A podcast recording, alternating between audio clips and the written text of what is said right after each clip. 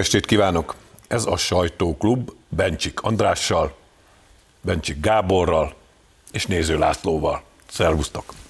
A mai műsorvezető Gajdi Csottó, és evidenciával kezdjük. Ezt az evidenciát Szijjártó Péter mondta a CNN-nek, azt mondja, hogy a energiállátás fizikai kérdés, nem ideológiai. Na, hogy mi, mi is ez tulajdonképpen, ezt mindjárt átbeszéljük, de először nézzük meg, hogy hogyan is hangzott ez el. You said you're close to the border. Well, you are. You're on the border, on the right? border. You're on the eastern side of the Yeah. border. To the west, you have Poland, also Yeah. on the border. You two have very different views of how to prosecute this. Both of you have lived under USSR domination. Both of you understand, but you have different ways of dealing it. Let me read the following from a Polish official, because uh, you've been pretty much I guess the kind thing would be to say threading a very difficult needle because you are still buying and you have been exempted from any of the sanctions on Russian oil, which we understand provides Putin with something like $800 million per day for his war chest. But not us, not us. No, no, no. No, in it's general. not Hungary. Yeah, yeah, it's not Hungary. But you're we part are of just it. a very small But you're part of it. According to the FT, a Polish official has told reporters at a recent EU summit about your exemption. We cannot understand the logic of profiting from the war, profiting from the blood of, and sacrifice. You yourself have recently said Hungary's purchase of Russian energy is, quote, not a political statement. But how do you reconcile those two? And how do you reconcile the fact that you are contributing to Putin being able to prosecute this war? No, we are, we are not. And you know, um, But why I- do you say that? Every dollar in his because- coffer goes to buying weapons, ammunition, Number and one, sustaining it. we have a very, very small share uh, when it comes to uh, European uh, purchase of uh, Russian fossil fuel. And on the other hand, uh, you know, energy supply is a physical question. It's not philosophical, it's not political, it's not ideological. It's a physical question. Why we have asked for the exemption from the oil embargo was the fact that in case we had not asked for it, in case we had not got it, it would be physically impossible to supply the country with enough oil. No, hát ugye jól látszik, hogy a Európai Unió szankciós politikáján Putyin hülyére keresi magát, keresetlen szavakkal ennyit lehet mondani. Az is bebizonyosodott, hogy megtalálta az összes kiskaput, tehát teljesen ostoba a riporternek az a fölvetése, hogy mi finanszíroznánk az olajvásárlással a háborút. Tehát gyakorlatilag ezért mondtam azt az elején, hogy Szijjártó Péter evidenciákat volt kénytelen megint megfogalmazni. Hogyan látjátok ti ezt a problémát, András? megjelent egy statisztika, hogy a Covid járvány előtt Európában az áramára 60, kerekítve mondom 60 euró volt, az, az orosz-ukrajnai háború kitörésekor 160 euró, és jelenleg 370 euró. Ugyanígy a, a, a villany az volt 20 euró, 21 euró, 22 mondjuk, a Covid járvány végére felugrott 63-ra, és a, a, a háború következtében felment 160 euróra. Tehát valami horribilis áremelkedés következett be, aminek egy részét a, a járvány okozta sok eh, eredményezte, másfelől pedig a háború. Teljesen nyilvánvaló, hogy az energia piac Európában, Nyugat-Európában, az Európai Unióban összeomlott nem is érti az ember, hogy az amerikaiak miért forszírozzák, hogy Magyarország miért nem akar beugrani a szakadékba a többiek után. Illetve hát van egy nagyon észszerű válasz, amire már Kövér László is utalt, hogy Amerikának igazából a világuralom fontos, és ennek érdekében szívbaj nélkül feláldoznák ö, ö, ö, Európát, és ez a nő imitátornak látszó hölgy, ez a Krisztin Amampur, aki legendás hazugságokra volt képes az elmúlt időkben Magyarország kapcsán. Nyilván ezért forszírozálna a Szijjártó Péternél, hogy maguknak miért olyan fontos, hogy legyen energiájuk, mert ők, nekik simán belefér az életükbe, hogy a magyarok megfagynak télen, csak ők uralkodhassanak tovább. Gábor? Hogyha föl akarnánk sorolni eh, azokat az országokat, akik ma orosz gázt és orosz olajat használnak, akkor valószínűleg az Unió 27 államát kellene szépen felsorolnunk. Kivétel nélkül minden uniós állam, talán még Norvég, Norvégia nem uniós állam, de még talán ők is vesznek valamennyit. Nonsens. Egyfelől fizikailag megoldhatatlan, hogy teljesen kikapcsolódjon ez a földrész az orosz ellátásból, legalábbis belátható időn belül. Másfelől az az eredménye a dolognak, hogy az oroszok többet keresnek vele, mint amennyit kerestek volna szankció nélkül. Nagyon nehéz megérteni, hogy, hogy miért nem fogadja el ezt a nyugati közvélemény. A politikusok már ezt tudják. Majd talán beszélünk az unió, a helyreállítási alap kapcsán az unió viszonyairól. De most csak annyit, hogy nem fogják föl, hogy ez egy teljesen kontraproduktív dolog. És még egy, ez az interjú megint nagyon érdekes volt.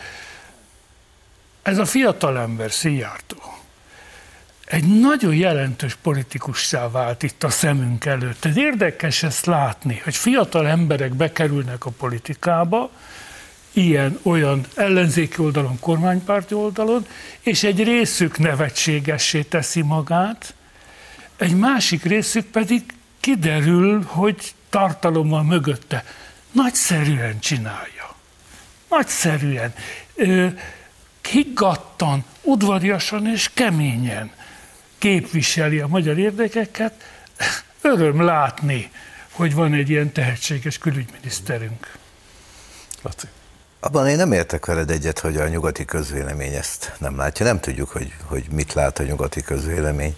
Igazából mi látjuk ezeket a, a média szereplőket, és valószínűleg nem ismerjük elég mélyen sem az amerikai, sem a nyugat-európai közvéleménynek a, a, a véleményét e, ezekben a kérdésekben, de az, a, az látszik, hogy a, a politikusok, meg hát talán egy picit a média is változik ebben a, a kérdésben. Ha megfigyelitek ezt az interjút, az volt az érzésem, hogy talán egy, egy icipicit, egy, egy, egy halvány árnyalattal már kevésbé volt ellenséges ez a hölgy Szijjátó Péterrel, mint korábban oly sokszor, ugye nem ez az első interjúja a, ezzel a, az újságíróval, és egy, egy tényleg csak egy árnyalatnyit, mintha már egy picit finomodott volna, hogy miért szajkózza ugyanazokat amely, amely, azokat a paneleket, amit a háború kitörőse óta ukránoktól a, a angol száz és német sajtóig, hogy mi a mi finanszírozzuk a háborút, ez, ez teljesen érthetetlen, hiszen csak rá kell nézni a statisztikára, egy jó újságíró felkészül, hogy Magyarország részesedése ebben a orosz energiavásárlásban, hát elenyésző, miközben a, németek és a többiek meg jócskán kiveszik a, a részüket, és nem értem, hogy miért nem azzal foglalkoznak igazából, hogy, hogy mit, van ennek a szankciós politikának értelme? Ezt meg lehetne értelmesen vitatni, akár egy ilyen ö, műsorban is. Ö, mit okozott ez a szankciós politika? Ugye az energiaárak növekedését nem csak ez okozta, gondoljatok bele, a Covid alatt volt negatív olajár. Tehát amikor, amikor mínuszba ment az olajár, nem kellett senkinek, ugye minden leállt, se szállítás, se gyárak, gyakorlatilag fizettek volna, hogy elvigyék az olajat. Ahhoz képest hol tart most az olajár?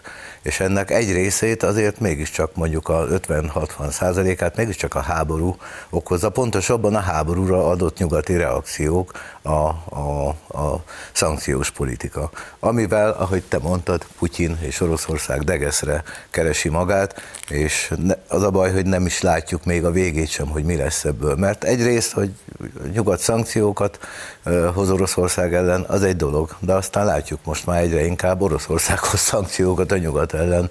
Elzárjuk az északi áramlatot, elzárjuk azt, elzárjuk amazt, most már az LNG gázért is rubelbe kell, hogy fizessenek. Most már a japánokat kizárjuk az ottani LNG projektekből. Ezek mind óriásira növelik az energia árát. Putyin degeszre tömi a zsebét, mi pedig beláthatatlan következményekkel szembesülünk itt Európában.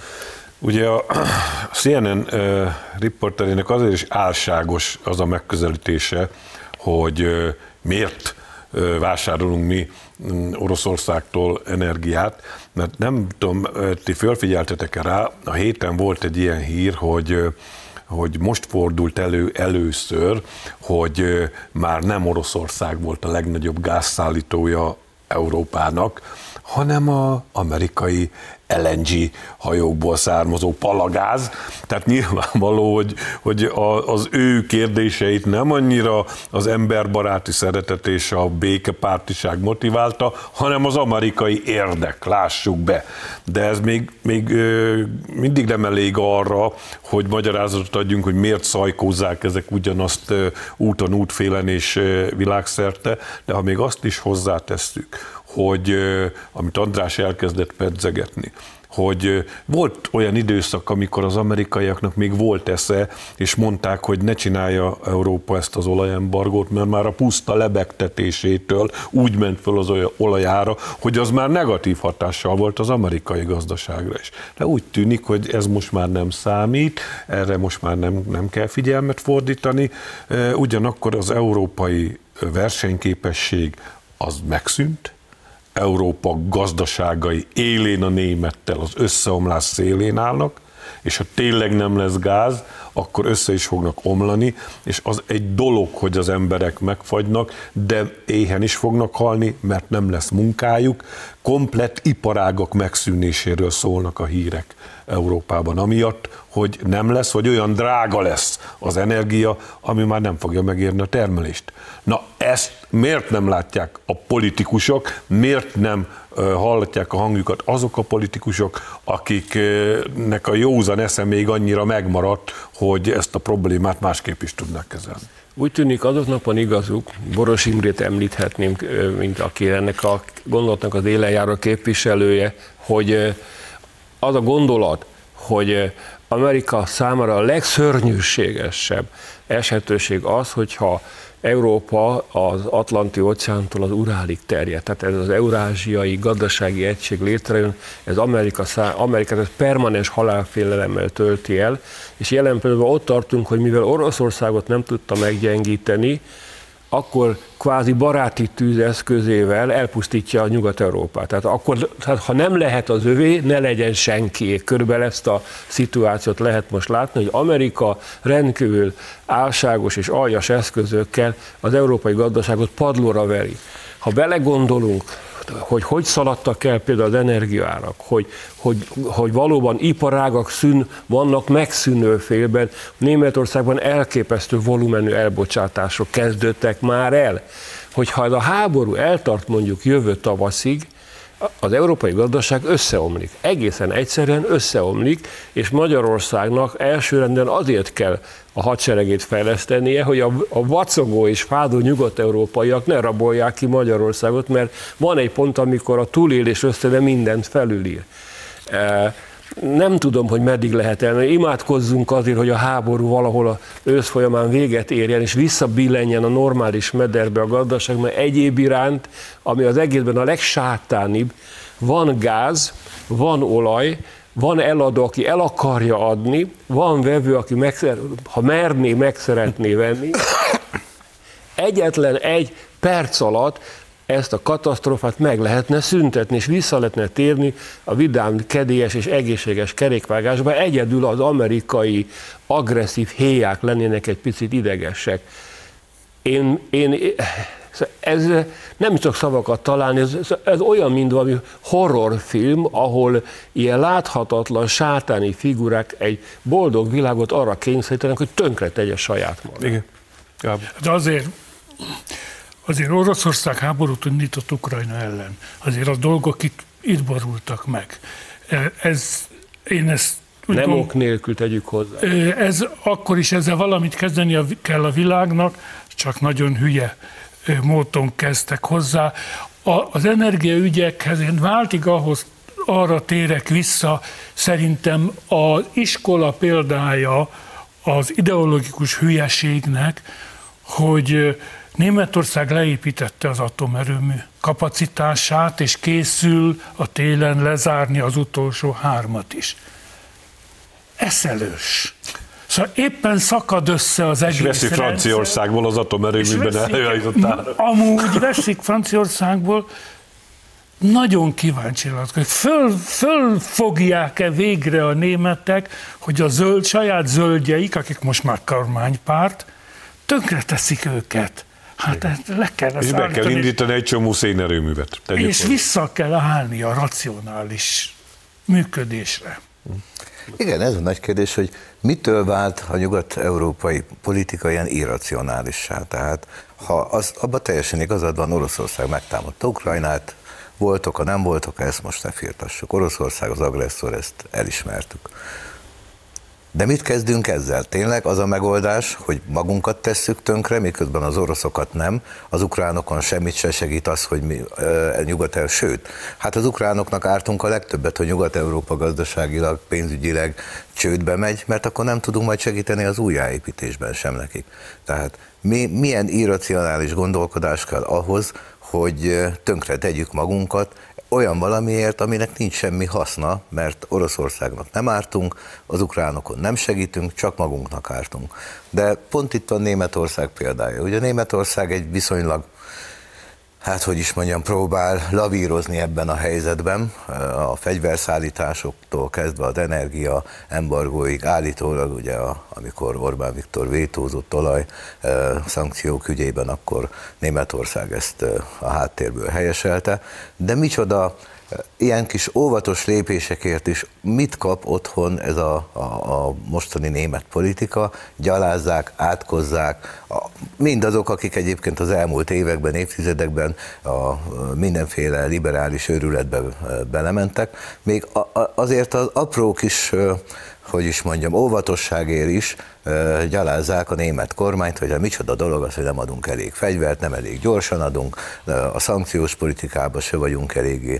Ugye a német kormány három párt koalíciójában egymással is veszekednek, és nagyon nehéz egy nyugat-európai politikusnak, mondjuk egy német kancellárnak, mert nincs mögötte olyan erő, mint mondjuk a magyar politikában Orbán Viktor mögött. Nézzétek meg, a szlovák kormány esik szét, ott sincs egy, egy, és gyakorlatilag az egész Európában, Franciaországtól Lengyelországig nincs olyan erős támasza a kormányoknak, mint Orbán Viktornak. Így nagyon nehéz, hogy is szokták ezt mondani, penge élen táncolnak mindannyian. És lássuk, lássuk be, hogy el is követnek mindent, hogy Orbán Viktor megbuktassák, de erről majd a következő részben beszélünk, mivel nagyon elszaladt az időnk, még egy kis pislákoló fényt szeretnék fölvillantani a nagy sötétség közepén az Európai Unióban. Mit szóltok ahhoz, hogy tiszta energia vál minősítették a, a gáz, illetve az atomerőműben előállított energiát. Ez hogy, hogy fordulhatott elő?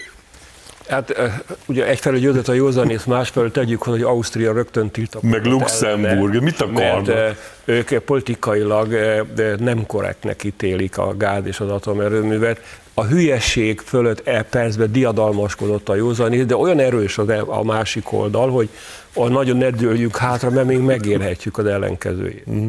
Igen, hát az osztrákoknak nagyon komoly vízerőmű kapacitásuk van, és erre Aha. olyan nagy ez, erre vannak a nagy mellényel, de állandóan a szolidaritásról beszélnek. Ilyenkor nulla szolidaritás, hanem nekünk van, ti meg dögöljetek meg. Hát ezen talán sikerült túllépni. Laci? Én Andráshoz csatlakoznék, hogy ez most egy örömteli döntésnek tűnik, de én nem mernék rá mérget venni, hogy ez így is marad, ismerve az Európa, nyugat-európai zöldek mentalitását, addig fogják fúrni ezt, amíg megváltoztatják. Mm-hmm. Ugye a szolidaritásban egyébként láttunk már a Weberi példát, hogy ami nektek van, az az enyém is, az enyémhez meg semmi között. Körülbelül. Keres nézőink, elmegyünk most egy rövid szünetre, de ne menjenek messzire, mert hamarosan folytatjuk a sajtóklubot.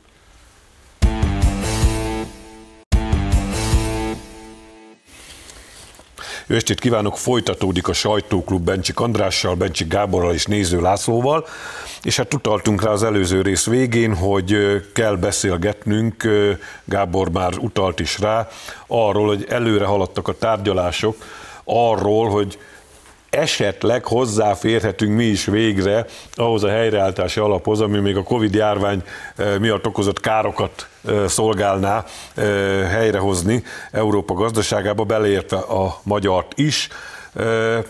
Kicsit szkeptikusan fogadja az ember a hírt, hiszen a lengyelek is megállapodtak, és azóta se kaptak egy buznyákot sem. Kérdés, hogy Magyarországon mi lesz, erről is kérdezem a véleményeteket, illetve arról a négy pontról, amiben Magyarország az Európai Bizottság álláspontját elfogadta, vagyis hogy a a egyszereplős közbeszerzési eljárások arányát csökkenteni kell, lesz bírósági jogorvoslat a korrupciós ügyekben, speciális gyors jogalkotási lehetőségek számát a kormány csökkenti, illetve, hogy uniós források egy jelentős részét arra fogja fordítani Magyarország, hogy az energiafüggetlenséget, amire az előző részben sokat utaltunk, azt megpróbálja megvalósítani. András, több. Tulajdonképpen a négy pont vállalható, különösen a negyedik. Tehát az, hogy egy ország arra törekedjen, hogy amennyire lehet önellátó legyen, vagy jelentős mértékben önellátó legyen energia terén, ez teljesen normális. Ez egyébként ez így is van, mi is ezt akarjuk. A, maga az egyesség és a pénz összefüggésével kapcsolatban az a véleményem, nekem az a benyomásom, az a sejtésem, hogy egy kanyit nem kapunk, akármit csinálunk, mert nem azért nem kapunk pénzt, mert eh, nem felelünk meg a, a demokratikus kritériumoknak, hanem azért nem kapunk pénzt, mert az Európai Unió valamiért Magyarországot meg akarja törni. Ha jól tudom, Lengyelországban jövőre lesznek választások, ezért viszonylag kis összegbe érdemes csak fogadni arra, hogy a lengyelek addig biztos nem kapnak pénzt, amíg választások le nem zajlanak, mert ezzel megpróbálja az Unió kikényszeríteni ott is egy túlságosan erős ott is a jobb oldal. Hát, ha jól tudom, a Tuskot akarják a Morawiecki Így van. Tehát nekem az a sejtésem, hogy e- e- ebbe most belementünk, nagyon nehezen, de találni fognak újabb kifogásokat. Megint jön egy új szargentini, egy már jött nemrég, majd jön egy következő. egy ha kell, jön nyolc, és meg fogják állapítani, hogy borzalmas veszélybe van Magyarországon a demokrácia, úgyhogy mégse fizetnek. Uh-huh. Gábor. Én is azt gondolom, hogy valójában ürügyeket keresnek az Unió különböző testületei, hogy miért ne, miért büntessék a jelenlegi magyar kormány. Itt el, létrejött egy tévedés, én azt hiszem a magyar sajtóban, hogy Navracsics azt mondta volna, hogy nincs köze a jogállamiságnak, meg a, a gyermekvédelmi, gyermekvédelmi törvényre utalt. Nem, ő, ha, aki figyelt, hallhatta, azt mondta, hogy neki ezt mondták Brüsszelben. Uh-huh.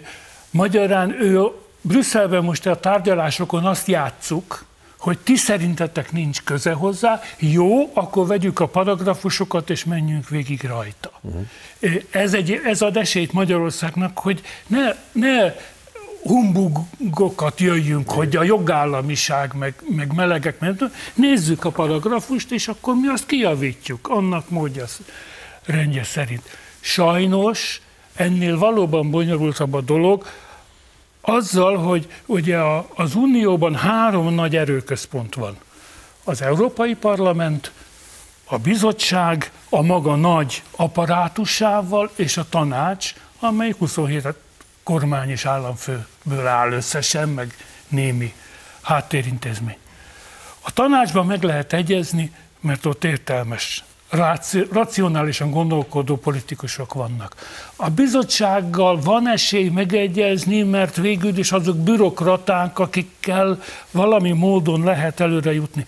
A kulcs probléma, én is attól félek az, hogy az Európai Parlament amelyik hatalmi harcot folytat a bizottsággal és a tanácssal, fölébük akar kerülni, Magyarországot akarja példának használni, példát statuálni akar Magyarországgal szemben, hogy minden áron keresztbe feküdjön a megegyezésnek. Tulajdonképpen az Európai Unió jövőjét fogja eldönteni az, hogy ez a harc, amelyik az Európai Parlament a bizottság és a tanács között jelen pillanatban zajlik, hogyan fog eldőlni. A mi egyértelmű érdekünk és Európa egyértelmű érdeke, hogy az Európa Parlament menjen, süllyedjen vissza arra a tanácsadói szintre, amin, Amit amire szerződések előírnak. Az egy konzultációs testületként lett létrehozva, ez volna a dolga, nem tudjuk, hogy fog ez a harc Igen. eldőlni. Laci? Hát nem tudjuk, de nincsenek jó sejtéseim ezzel kapcsolatban.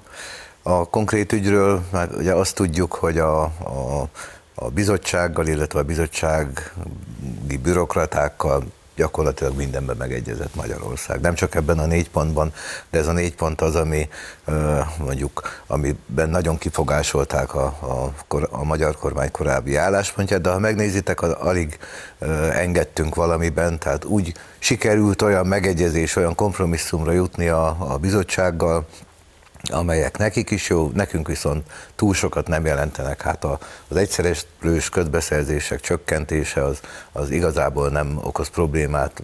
Egyébként, ha megnézzük az Európai Unióban, nem nálunk van hát, a legtöbb Kiderült, hogy máshol csak, csak hát máshol ezt nem kifogásolják. De jó, csökkentjük, sőt, lehet, hogy meg is szüntetjük ennek a lehetőségét. A többi pont is olyan, hogy értelmes kompromisszumot lehet kötni. Hát most ki ne akarna a energiafüggetlenségbe befektetni? Hát természetesen. Az, hogy meg lesz egy valamiféle testület a, a bírósági eljárásban, ami, ami, amihez lehet fellebbezni, vagy pótmagánvádat, vagy valamiféle uh, eszköz arra, hogy a korrupciós ügyekbe uh, újra és újra elő le, lehessen menni egy-egy ügyet, ezzel sincs semmi problémánk. Egyébként a maga ugye az Olaf, akinek ugye nem vagyunk részesei, vagy részei, de elismeri, hogy a, a magyar ügyészség hozzáállása példaértékű a korrupciós ügyekben. Az, át, az Olaf által kifogásolt ügyekben a magyar ügyészség sokkal korrektebbül jár el, mint azokban az országokban, amelyekbe, amelyek egyébként tagjai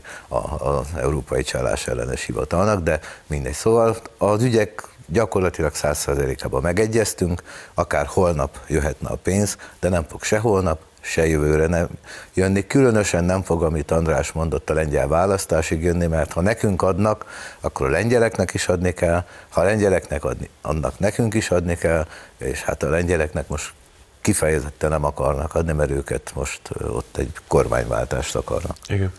De én már utaltam rá, hogy nekem az az érzésem, hogy arra megy ki a játék, hogy Magyarországon is olyan mértékben lerombolják a gazdasági teljesítményt, ami már akár zavargásokhoz vezethet, éjség, lázadásokhoz, ugye, hogy szokták vizionálni, hogy megbuktassák Orbán Viktor kormányát, és egy olyan bábkormányt ültessenek a helyébe, amelyiknek nincs mozgástere, mert ahogy fogalmaztál a, a szlovákok esetében, a, a koalíciós partnerek egymást űzik, és nem tudnak a, a igazi problémákkal foglalkozni. És hogy mondjak egy dermesztő jelenséget, ami, ami alátámasztja az én félelmeimet, hogy már voltak olyan javaslatok az Európai Parlament, lehet, hogy még csak a folyosóján, de előbb-utóbb papírra is kerülnek, hogy nem csak a helyreállítási alapot nem szabad odaadni Magyarországnak, hanem el kell zárni minden uniós forrástól Magyarországot. Emlékeztek arra, mondod, hogy ki kell éheztetni Orbánt és kormányát, még az előző ciklusban hangzott ez el. Hogy, hogy ti ezt hogy látjátok, hogy, hogy nem, nem, nem ez, a, ez a végső céljuk, és, és így keveredik össze a jogi eljárás a politikai szándékkal. Ugye az előbb említettem, minnyáján tudjuk, hogy az, úgy mondjuk így, hogy az euróövezetben az energiaárak az ötszörösére, hatszorosára emelkedtek, ami rettetes mértékben meglökte a nyugat-európai inflációt is. Ehhez képest a forintot táncoltatták meg a spekulánsok, és, és próbáltak egy olyan látszatot teremteni, mintha Magyarország ami komoly gond lenne, holott a magyar gazdaság kifogástalanul működik mindmáig a, azt mondta a mezőgazdasági miniszter, hogy bár nagyon gázos a helyzet, nagyon nagy az a száj, kevesebb a termény, bőven elegendő lesz az élelmiszer Magyarország számára, és valamilyen mértékben még exportálni is fogunk tudni az éhező nyugatnak, ahol nem ilyen jó a helyzet. Tehát minden szempontból bírjuk. Azt is tudjuk, hogy amíg fizikai erővel nem támadnak meg bennünket, hogy megakadályozzák, hogy az oroszországi gáz és olaj ide megérkezzen, addig Magyarországon gond nélkül tud működni a gazdaság, lehet tankolni a benzinkutakon, és otthon lehet fűteni vagy főzni gázzal.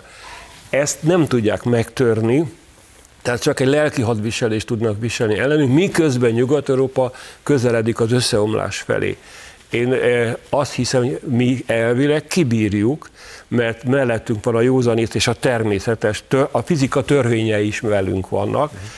Azonban nem tudom, hogy az irracionalitás, ahogy a Laci fogalmazott, hogy ez az irracionalitás mikor csap át egy olyan szintre, hogy, hogy olyan dolgokat kezd művelni Nyugat-Európa, amire most még nem vagyunk fölkészülve. Gábor.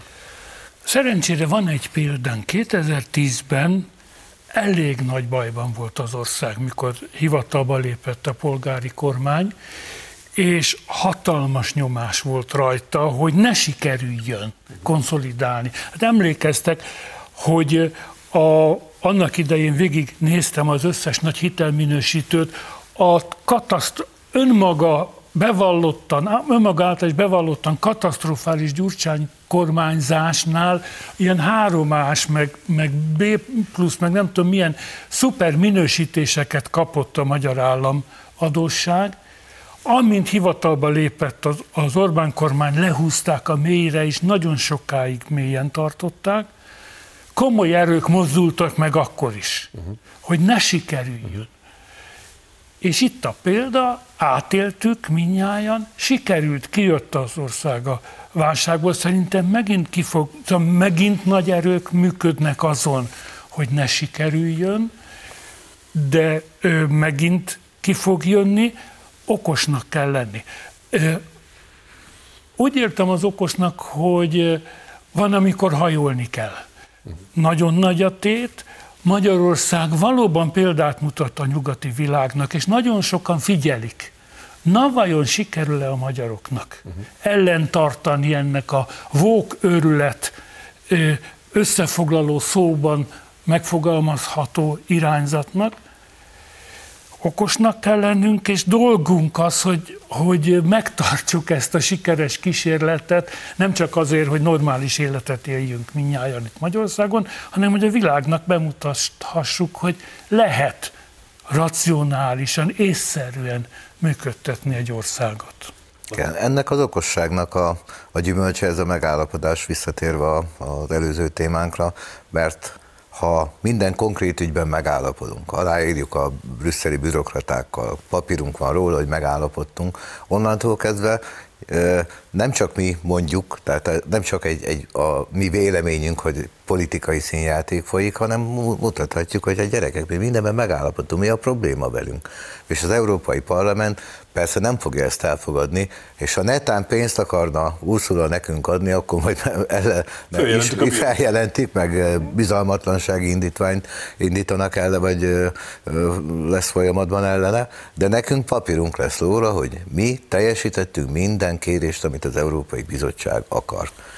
És innentől kezdve nyilvánvalóvá válik mindenki számára, amit a számunkra eddig is nyilvánvaló volt, hogy itt az egész, ez politika, ez nem, nem a jogállamról szól, nem a, a genderről, nem erről vagy arról, egyszerűen ki akarják csinálni Orbán Viktor kormányát, de annak, amit mondasz, szerintem nincs realitása hogy Magyarországon megbuktassák Orbán Viktor kormányát, ahhoz, ahhoz valami iszonyú katasztrófának kellene történni, és ráadásul nem, nem látjuk, de szerintem ezt már Brüsszelben sem látják, hogy ki jönne Orbán Viktor helyett. Tehát nincs, nincs egy olyan politikai erő Magyarországon, akit egyáltalán a Fidesz-KDNP ellenében nagy többség támogatná. Hát ismerjük a közvéleménykutatási eredményeket, hogy ilyen egyszázalékos pártokkal Hát lehet megbuktatni, persze volt már a történelemben példa, akár fegyveresen is egy kormány, de valószínűleg azért a Brüsszelnek nem ez a, a, a szándéka. Úgyhogy hát igazad van nekünk, okosan, kitartóan és bátran kell viselkedni, hát aztán meglátjuk, hogy mit hoz a történelem, mert egyébként olyan helyzetben vagyunk, hogy egy hónapra se látunk előre, nem hogy egy évre. Nagyon jó, hogy ezt mondtad, hogy megbuktatni akarják, de kijönne helyette. Hát most nézzünk bele, hogy mi a választék, mert hogy a Jobbik mellett, akiről már beszéltünk ebben a műsorban, hogy, hogy milyen kisgazdásodási folyamaton és eltűnési folyamaton megy keresztül. Van azért ezek között az egyszázalékos pártocskák között másik is, ahol, ahol hát egészen, hogy is mondjam, csak innen nézve mulatságos dolgok történnek. Például Fekete Győr András, a Momentum valamikori elnöke végképp beleugrott fejest a politikai sülyeztőbe. Hogy hogyan, erről van egy kis bejátszunk, nézzük meg, és utána beszélgetünk róla.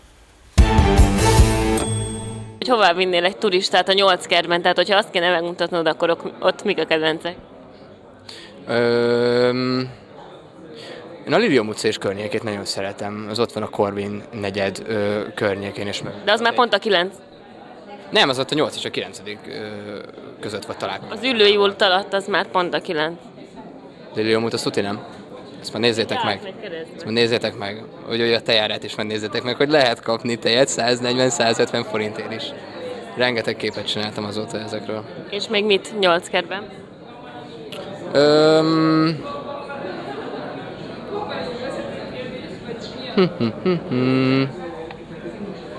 Én szeretem a Buldosóker környékét, az ellátókertet és a többi és a többit. Ellátó hét. Én, én nem. Hát vagy, vagy nem tudom. Szóval, hogy én ö, viszont azon az állásponton vagyok, hogy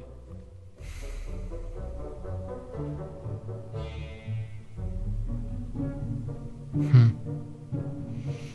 Hát én a ö, ahhoz képest hát nem tudom megmondani neked. Kisméretű atomerőmű például egy, egy napelem kollekció egy ház tetején. Mi az energiahatékonyságot mindenképpen szeretnénk támogatni. A napelem az atomerőmű? Ö, hívják annak is, igen. A napelemet atomerőműnek? Hát egy, egy, egy napelem parkot, vagy egy napelem kollekciót, azt igen, szokták annak hívni. No, hát az a helyzet, hogy, hogy innen kezdve érthető a hír, hogy egy volt valamikori pártelnököt és egy bukott frakcióvezetőt láttunk. Hogyan fogadtátok ezt a kis hírmorzsát? Hát egy kedves színfolt kezd eltűnni a politikából, roppant szórakoztató volt szegényke. Eltűnöttem, hogy a, a, hogy a napelem atomerőmű inkább hőerőműnek nevezni ma már, mert amikor süt a nap, akkor meleg van, tehát ilyen értelemben akár hőerőmű is lehetne. Szóval ez a színvonal egyébként így, így összevonva roppant szórakoztató. Ez nagy, azért nagy szerencse, hogy, hogy eltávozik, és egy nehezen még egyezhető nevű Gelencsét Ferenc nevű úriember lép a helyére, aki bizonyára sokkal nagyobb formátumban fogja vezetni ezt a hihetetlenül nagy erejű és nagy jelentőségű pártot. Nekem már korábban is nem tehetek róla, állandóan egy Karinti novella jutott Fekete Győről az eszembe, a világ legbutább gyereke. Valahogy szegény, annyira... Azért még ott van Jakab. A Jakab nem buta, a Jakab... Bonkó. Bonkó. Olyan buta, mint a De a, az az érdekes, hogy ez a fiú, ez azt hitte, hogy ő valaki. Ugye egy, egy furcsa történelmi szituációban megalapított egy pártot, mert ő, ő alapította, és elhitte magát. A nyilvánosság, a politika nagyon kemény pálya. Beszéltünk Szijjártóról, aki egy fiatal emberként, hasonló fiatal emberként lépett be a közéletbe, és először láttuk is, hogy, hogy bizonytalanságai voltak, és nem tudta pontosan elhelyezni az ember. És kif, rátalált a saját hangjára, és egy, egy nemzetközi szintű politikussá érett. Erről a fiúról meg kiderült, hogy kong az ürességtől, hogy megüti az ember, visszhangzik benne a levegő. Kemény pálya ez, próbára teszi az embereket, nem mindenkinek való a politika. Azt hiszem eljön majd az az idő, amikor mi itt a sajtóklubban visszasírjuk még Fekete Győr Andrást, mert ő egy, legalább egy olyan ember volt, már majdnem azt mondtam politikus, de politikus nem volt, egy olyan ember volt, akin néha lehetett nevetni. De ki jön utána ez a gelencsér, és ki tudja ő is meddig lesz, hát lehet, hogy rajtuk már nevetni se lehet majd. Bár az a helyzet, hogy a humor igényét az ember nem biztos, hogy a parlamenti munkában, és azt ugye nem akarja kiélni. Nem árt néha.